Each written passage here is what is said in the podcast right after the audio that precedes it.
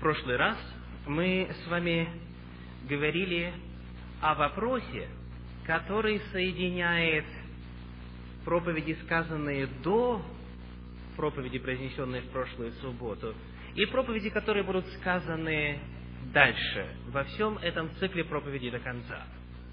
Мы выяснили с вами, почему необходима была жертва. Мы выяснили, какой она должна была быть. Мы выяснили, каким образом Иисус Христос ощущал себя, когда висел на кресте, и почему Он умер, какой была Его смерть. Прежде чем мы сможем говорить о том, что это лично для каждого из нас значит, нам необходимо разобраться немножко в вопросах веры. Как мы вообще принимаем верой что-либо? Каким образом вообще этот принцип действует, принцип веры? Поэтому в прошлый раз мы с вами начали исследование темы, которая называется «Вера в жертву Иисуса Христа». Напоминаем, что сейчас внизу начинается детское занятие, поэтому родители, дедушки, бабушки, вы можете провести своих детей вниз на занятия вместе с нашими американскими собратьями. Итак, в прошлый раз мы начали исследование вопроса о вере и остановились на вопросе о том, какой должно или должна быть основа, каким должно быть основание веры. Причина, по которой многие не верят в действенность смерти Иисуса Христа, заключается в том, что многие полагают, что это обман, фальсификация. Мы не хотим верить в пустоту. Мы не хотим верить в то, что не имеет под собой реальной основы, так?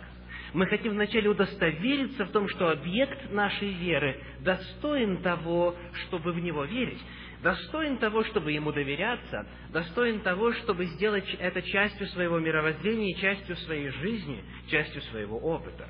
Итак, основание веры.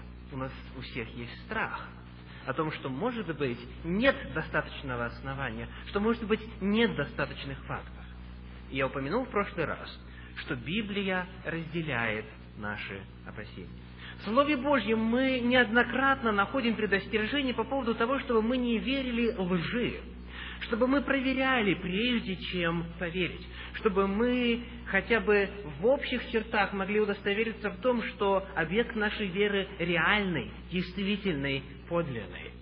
Давайте посмотрим на один из примеров Слова Божья, который как раз вот именно так ставит вопрос.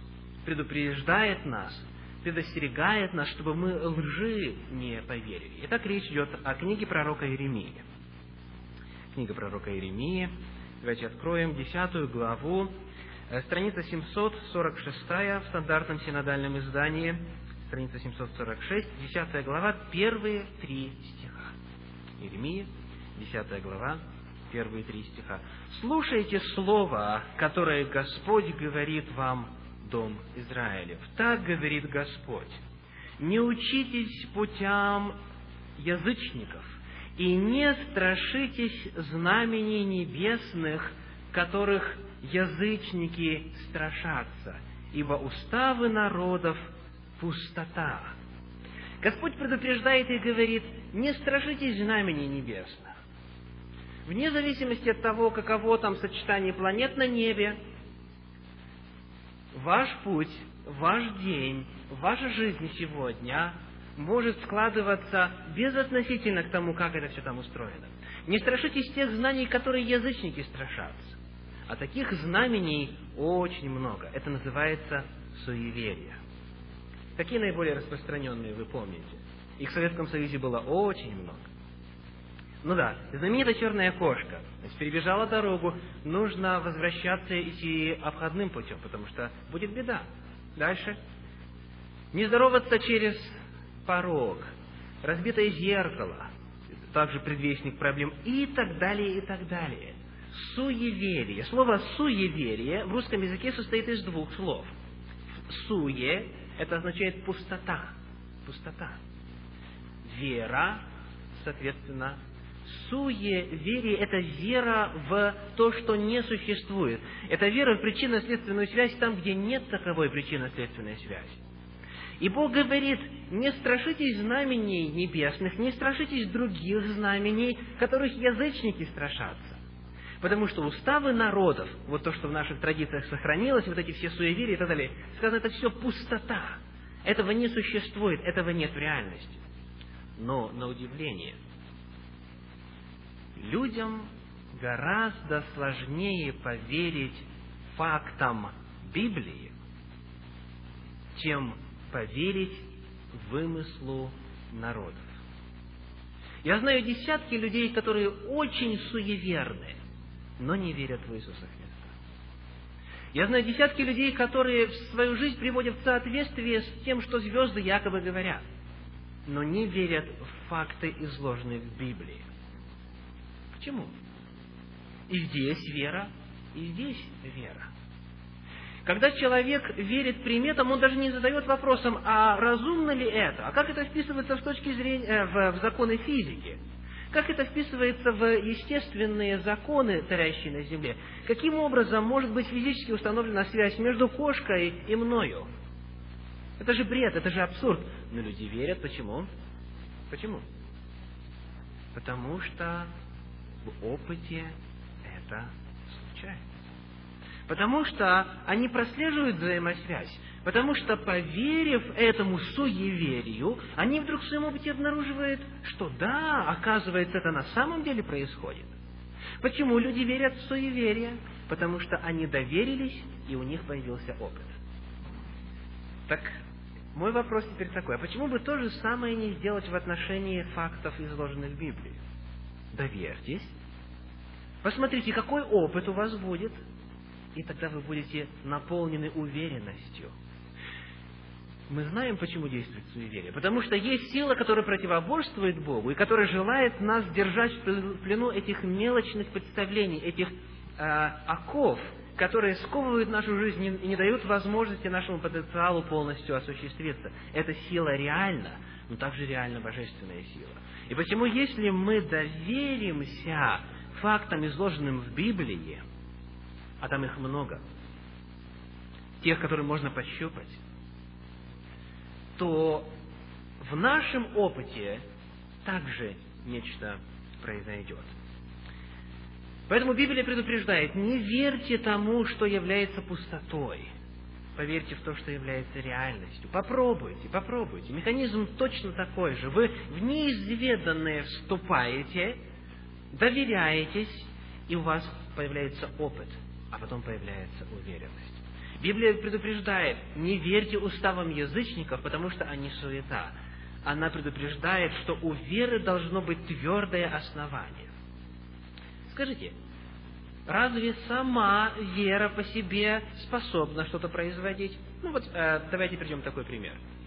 Вы уверены полностью и убеждены до конца в том, что лед на реке, которую вы хотите э, перейти, он достаточно крепкий для того, чтобы выдержать вес вашего тела.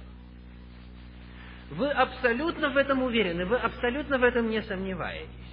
Скажите, достаточно ли факта вашей уверенности для того, чтобы вы на самом деле не ушли под воду? Правда нет? То, что вы чувствуете, верите вы или не верите, вообще не имеет отношения к вопросу о том, насколько прочный лед. Да? Вам нужно удостовериться в том, что лед достаточно толстый, чтобы выдержать ваш вес. Удостоверившись в этом факте, вы можете сделать шаг веры, потому что вы не знаете, а вдруг на самом деле провалится. Вы делаете шаг веры и узнаете, что оказывается, да, он выдерживает ваш вес. Вопрос не в том, верим мы или не верим, а вопрос в том, что лед достаточно толстый. Но с другой стороны, если лед толстый, а вы в это не верите, что является конечным результатом? Тот факт, что лед существует, и он выдержит ваш вес, ничего для вас не сделает, никакой пользы не принесет, пока вы не доверитесь. Итак, Библия предупреждает о том, что нужно верить истине, не нужно верить лжи. Это первое. Но второе, если это факт, доверьтесь ему. Попробуйте. Если вы даже не до конца уверены в том, что это факт, но если вы а, полагаете, и вы э, думаете, что это скорее всего факт, доверьтесь, попробуйте, и посмотрите, что получится. Итак, второй вопрос, который очень важно осветить, говоря об основании веры, это серьезность вопроса. Библия содержит целый ряд категорических утверждений по поводу веры в Иисуса Христа. Одно из них 1 Иоанна 5 глава стих 12. 1 Иоанна 5, 12. Давайте прочитаем. Там содержится утверждение, которое понять по-другому никак невозможно. Оно означает то, что означает. 1 Иоанна 5, 12. «Имеющий Сына Божия имеет жизнь. Не имеющий Сына Божия не имеет жизни». Ясно сказано? Библия делает это очень категорическое утверждение и неоднократно его повторяет, говоря о том, что вера в Сына Божия – вера в Иисуса Христа – это вопрос очень важный. В отношении Него не, мы не можем просто нейтралитет исповедовать. Помните, как в известной фразе одного из наших политиков о плюрализме двух мнений быть не может. Это либо истина, либо не истина. Если это истина, тогда нужно принять, чтобы обрести жизнь вечную. Если это не истина, тогда не нужно принимать. Но проверить, это истина или нет – можно двумя способами. Интеллектуальный, мы говорили об этом в прошлый раз. Второй – опытом. Проверить, довериться. Итак, не имеет жизни тот, кто не имеет Иисуса Христа. То есть Библия очень много об этом говорит. Приведем следующую иллюстрацию. Я полагаю, вы помните эту историю. Однажды во времена Советского Союза в атеистической стране, во время э, политинформации, помните, что это такое? политинформации. Значит, за несколько минут до начала урока а, сообщают, что происходит в мире и прочее, прочее. То ученики готовят, то учительница готовит. А у нас иногда политинформацию называли а, дезинформацией. Ну, э, это второй вопрос. Самое главное, вот что однажды произошло. Учитель доказывал, что Бога нет. Помните, какие аргументы были? Гагарин летал в космос. Никакого Бога там не нашел, никакого престола нету. Вот, конечно, для ребенка это очень убедительный аргумент. Бога нету, Бога нету. Доказал, аргументировал и говорит, вы видите теперь, понимаете, что Бога нету? Говорит, да. Учитель говорит, дети, теперь возьмите, сожмите кулак, поднимите его вверх и погрозите Богу кулаком. Ну, все поднимают, конечно, а как? Всех сидят и, и так далее. И только один Вовочка не поднимает. И учитель, значит, грозно подходит к нему и говорит, а ты что, верующий, богомолец? Он говорит, нет, я просто подумал, если его нет, то кому грозить? Да? А если он есть, то зачем портить отношения? Именно так. Либо это факт, либо это вымысел. Библия говорит, имеющий Сына Божия имеет жизнь, не имеющий Сына Божия не имеет жизни. Это либо так, либо не так. Третьего не дано, как говорит закон логики. Коль скоро это вопрос очень серьезный, нам следует что-то в этом отношении делать. Мы не можем просто безучастно стоять и быть сторонним наблюдателем. Мы обязаны этот вопрос исследовать и проверить, факт это или вымысел. Мы в прошлый раз говорили о некоторых фактах. Сегодня я еще хочу об одном упомянуть. Миллионы людей на нашей земле знают, что Иисус Христос и Его жертва – это реальность. Что она, эта жертва, освобождает их от греха. Что она освобождает их от наркомании, алкоголизма, от э, иных э, привычек. Что эта жертва и принятие ее верою дает мир и успокоение в сердце человека. Миллионы людей испытали это. Как однажды известного евангелиста Билли Грэма на, а, во время пресс-конференции один атеист, э, журналист спросил, а э, откуда вы знаете, что Бог на самом деле существует? Вот э, в передовой статье одного из видных журналов появилась статья, доказывающая, что его нет. Он говорит, так я об этом, я гарантирую вам, что он существует. Откуда вы знаете? Я разговаривал с ним сегодня утром. Миллионы людей общаются с Иисусом Христом. Они знают, что Он жив. Во имя Иисуса Христа люди исцеляются, освобождаются от рака, освобождаются от иных смертельных заболеваний. Во имя Иисуса Христа сегодня происходят чудеса. И таких фактов миллионы. Миллионы измененных жизней. Это не просто люди, как говорили в Советском Союзе, темные, неграмотные, которые не могут просто разобраться и поэтому вынуждены принимать на веру. Большинство известных ученых с мировым именем были верующими людьми. Каких вы помните? Ну, начнем с Менделя. Помните Менделя? Законы Менделя, законы наследственности растений. Ломоносов, Ньютон, Пастер, Вавилов, Павлов, Эйнштейн. Список можно продолжать очень-очень долго. Эти люди также испытали на себе преобразующие действия Божьей любви, сделав шаг верой. Почему бы нам не присоединиться к ним и не попробовать, не попробовать до конца, даже если мы верим в Иисуса Христа? Почему бы не сделать еще один шаг и не испробовать иные грани веры в Него? А этих граней очень много. Итак, Однажды, еще расскажу одну иллюстрацию, однажды в большом зале одного из высших учебных заведений Запада выступал лектор, который говорил на тему о мессичности личности Иисуса Христа. Он приводил исторические свидетельства, аргументировал, исходя из логики и так далее, и так далее. И вот в этом зале, где сидело много-много-много людей, была предоставлена возможность задавать вопрос. Ну, и, конечно, все люди подавлены только самим именем выступающего. Во-вторых, всеми его титулами, всеми его академическими степенями и так далее, его известностью и популярностью. Более того, он только что в пух и прах разбил идею о вере в Бога и вере в Иисуса Христа. И вот только один пожилой человек поднимается с пакетом а, бумажным в руках. Говорит, можно вам задать вопрос? Весь зал поворачивается. Кто посмел? Кто посмел? И вот он встает, говорит, мой вопрос очень простой.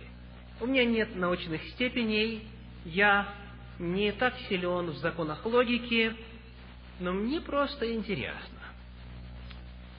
И вот все на него смотрят, и он достает из этого бумажного пакета яблоко, пакет шуршит, яблоко и надкусывает его. И начинает громко жевать. Что обычно происходит, когда человек жует у всех на виду? У народа слюнки начинает течь, то есть начинается система работать, и в том числе у выступающего. И вот так он пожевал где-то минутку и говорит этому профессору, говорит, можете ли вы сказать, какого вкуса это яблоко? Тот говорит, нет. Нет у меня абсолютно никаких способов высказать суждение по вашему вопросу. Все продолжает. То есть для того, чтобы о чем-то говорить, нужно нечто испытать на опыте, попробовать, так это или не так, попробовать какой вкус. Тут говорит, конечно. Тогда вы будете знать с уверенностью. И старичок говорит, попробуйте, вкусите и увидите, как благ Господь. Вы не можете сказать, вы не можете сказать на опыте, потому что вы не попробовали, вы не попытались, вы не сделали шаг веры, вы не попытались проверить на себе. Но проверьте, проверьте. И если вы обратитесь к Творцу в молитве и если вы верою примете то, что сказано здесь, не просто на веру, но предварительно собрав какие-то факты, и если он вам не ответит, вот тогда можно будет сказать, что в вашем опыте Бога нет. Но пока вы не попробовали, как вы можете сказать? Многие люди просто не хотят попробовать. Их что-то не пускает их что-то держит. Они не могут сказать, какого вкуса это яблоко. Потому что они не попробовали. Они много читали о яблоке, они знают, какого сорта яблоко. Они знают, что в целом эти яблоки либо кислые, либо сладкие. Они в целом могут ответить на эти вопросы. Но только вкусив, можно сказать, каково это на самом деле. Фактов достаточно. Фактов достаточно. Миллионы людей эти факты сделали частью своей жизни. Но фактов никогда не будет достаточно для того, чтобы они стали частью вашего опыта. Факты становятся опытом, когда вы их принимаете верою. Когда вы делаете этот шаг веры и проверяете, так это или нет. Теперь, многие говорят, я попытался, но ничего не получилось. Я ничего не почувствовал. Во мне ничего не произошло. Абсолютно ничего не изменилось. Таким образом, появляется еще один вопрос. Как вера сопряжена с чувствами? Каково соотношение веры и чувств? Что человек чувствует тогда, когда он верит, в момент, когда он верит? Один человек рассказывает, я пришел ко Христу на студии радиостанции в Пенсаколе, штат Флорида. И когда человек, приведший меня ко Христу, показал мне, как получить спасение, я склонил мою голову и молился, и просил Господа спаси меня. Когда я кончил молиться, он спросил, ты считаешь, что это была молитва? Именно так я и считал. Тогда он сказал, теперь ты спасен. Я сказал, я не чувствую никакой разницы. Он сказал, и не предполагалось, что ты будешь чувствовать какую-то разницу. Я сказал, хорошо, как я могу знать, что я спасен? Он ответил, ты просто знаешь. Я сказал, нет, не знаю. Он сказал, ты знаешь, что это так. Я сказал, нет, не знаю. Он сказал, ты знаешь, что это так. Я сказал, нет, ни капельки. И он показал мне стих, который гласит, «Сие написал я вам, верующим во имя Сына Божия, дабы вы знали, что вы веруя в Сына Божия, имеете жизнь вечную. Скажите, вера – это вопрос чувств или вопрос воли, действия вашего сознания? Вера – это вопрос чувств или вопрос воли? Это вопрос воли. Это вопрос воли. А когда чувства появляются, после чего чувства появляются? Давайте посмотрим на пример, который Библия предлагает нам в книге Деяния апостолов, в 8 главе. Деяния апостолов, 8 глава, описывает Евнуха, вельможу, э, Кандаки, царицы э, Эфиопской, который приезжал в Иерусалим для поклонения и возвращался оттуда. И вот что произошло. Давайте прочитаем. Деяние 8 глава, стихи с 27 по 39. С 27 по 39. Деяние 8. Муж Ефиоплянин, Евнух, вельможа Кандаки и царица Эфиопская, хранитель всех сокровищ ее, приезжавший в Иерусалим для поклонения, возвращался. И, сидя на колеснице своей, читал пророка Исаию. Что делал? Ознакомливался с фактами, с информацией. Дух сказал Филиппу, подойди и пристань к сей колеснице. Филипп подошел и, услышав, что он читает пророка Исаию, сказал, разумеешь ли, что читаешь? Он сказал, как могу разуметь, если кто не наставит меня? и попросил Филиппа взойти и сесть с ним. А место из Писания, которое он читал, было сие. Как овца веден был он на заклане, и как агнец, предстерегущим его безгласен, так он не отверзал уст своих. Пророчество о Христе, 53 глава. Евну сказал Филиппу, прошу тебя сказать, о ком пророк говорит это, о себе ли или о ком другом? Филипп отверз уста свои и, начав от всего Писания, благовествовал ему об Иисусе приводил аргументы, приводил пророчества, показывал, как они исполнились, знакомил его с фактами. И вот что произошло дальше. Между тем, продолжая путь, они приехали к воде. И Евну сказал, вот вода, что препятствует мне креститься? Филипп же сказал ему, если веруешь от всего сердца, можно. Он сказал в ответ, верую, что Иисус Христос есть Сын Божий. И приказал остановить колесницу, и сошли оба в воду, Филипп и Евнух, и крестил его. Когда они вышли из воды, Дух Святой сошел на Евнуха, а Филиппа восхитил ангел Господень, и Евнух уже не видел его, и продолжал путь, радуясь. Вопрос. Когда у Евнуха появились чувства? Не в момент, когда он говорил «верую в то, что Иисус Христос Сын Божий», не в момент, когда он изучал, знакомился с фактами, что все пророчества исполнились. В какой момент? Когда он свою веру трансформировал в действие. Чувство появляется тогда, когда человек верою воспринимает факты Библии, делает шаг веры вперед, делает этот факт частью своего опыта, и тогда появляются чувства. Ничего невозможно почувствовать, когда речь идет о воле. Но когда воля соединяется с практикой жизни, тогда Бог посылает чувство. Тогда чувство посылается. Именно в такой последовательности. Факт, вера, чувство. Еще один пример.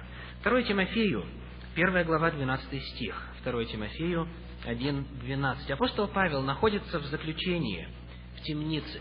Во время своего второго заключения, то есть это то заключение, после которого он уже не выйдет из тюрьмы. И он здесь пишет, он говорит, «Я знаю, что время моего отшествия настало». Второе послание Тимофею – это последнее послание, которое написал апостол Павел.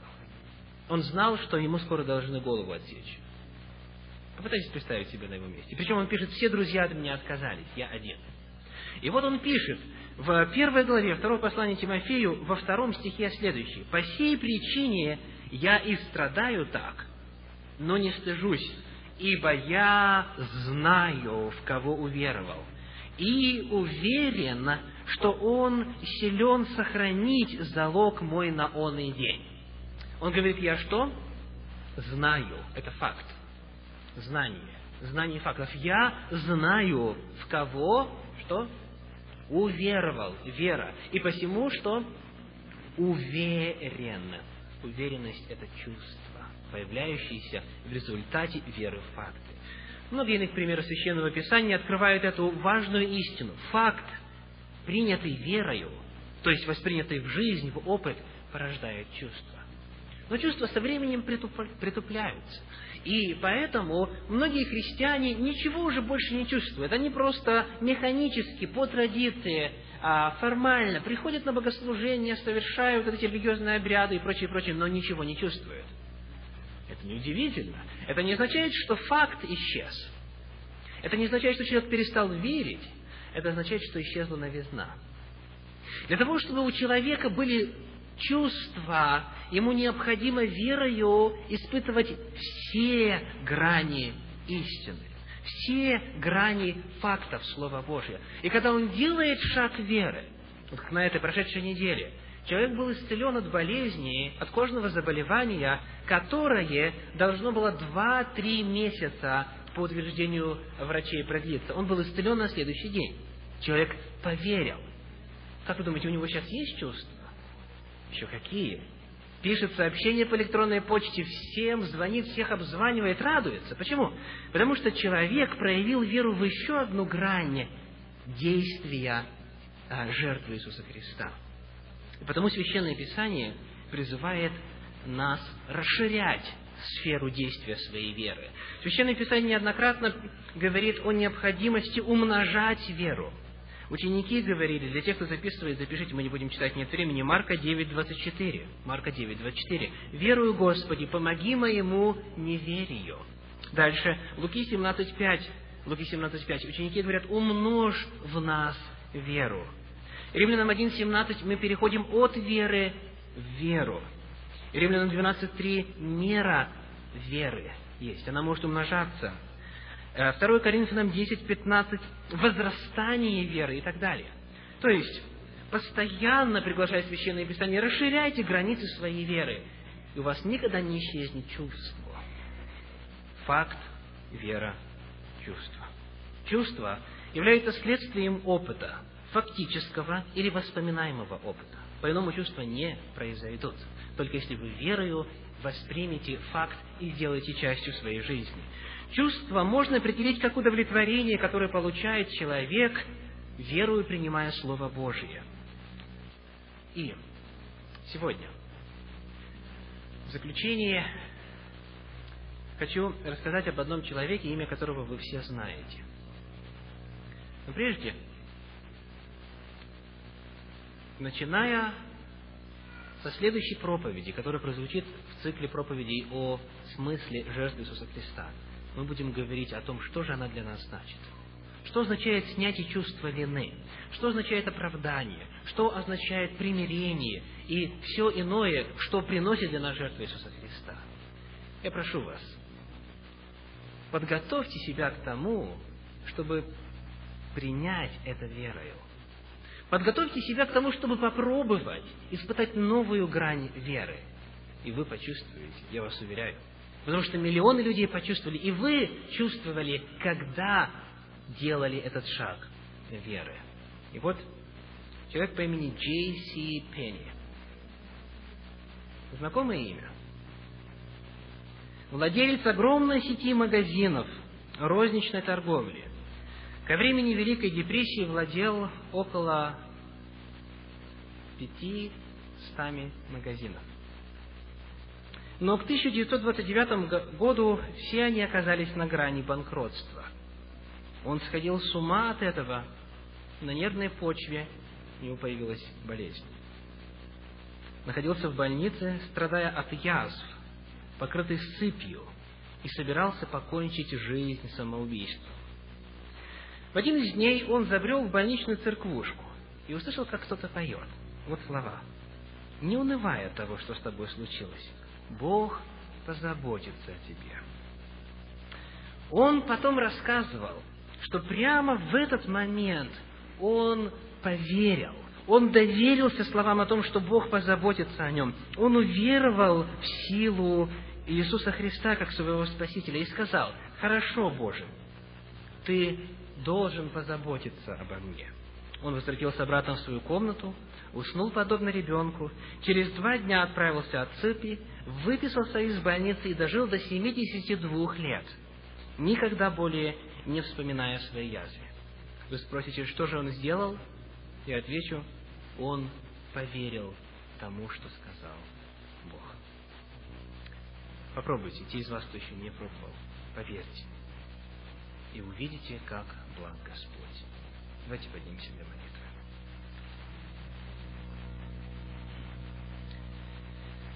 Отче наш Небесный, я благодарю сердечно за Твое Слово, которое настолько глубоко и обширно, что любой житель Земли, каким бы уровнем образования не обладал, каким бы опытом не обладал, может найти в нем истину Твою, познакомиться с Тобою через это Слово. И, решившись сделать шаг веры, принять Тебя как личного Спасителя. Я прошу, Господи, за каждого, кто стоит перед Тобой сейчас в молитве. Прошу за тех, кто еще только на пути к Тебе. Молюсь, Господи, яви им себя особенным образом, так, чтобы это было явственно и убедительно для них. Мы просим Тебя об этой милости. Даруй всем нам решиться на то, чтобы расширить сферу действия своей веры испытать то, что Ты говоришь в Твоем Слове, но что еще не стало частью нашего опыта. Молюсь о тех, кто уже давно в Тебе, давно в Господе, давно верит в Тебя. Прошу, Господи, обнови их опыт. Подаруй, э, подари и даруй э, новые аспекты, новые грани их веры. Помоги верою воспринять новые аспекты Твоей истины и вновь удостовериться в том, что Ты наш Творец, Создатель и Спаситель. И прошу, Господи, благослови каждого из присутствующих, яви себя особым образом на этой неделе. Яви в жизни каждого из присутствующих.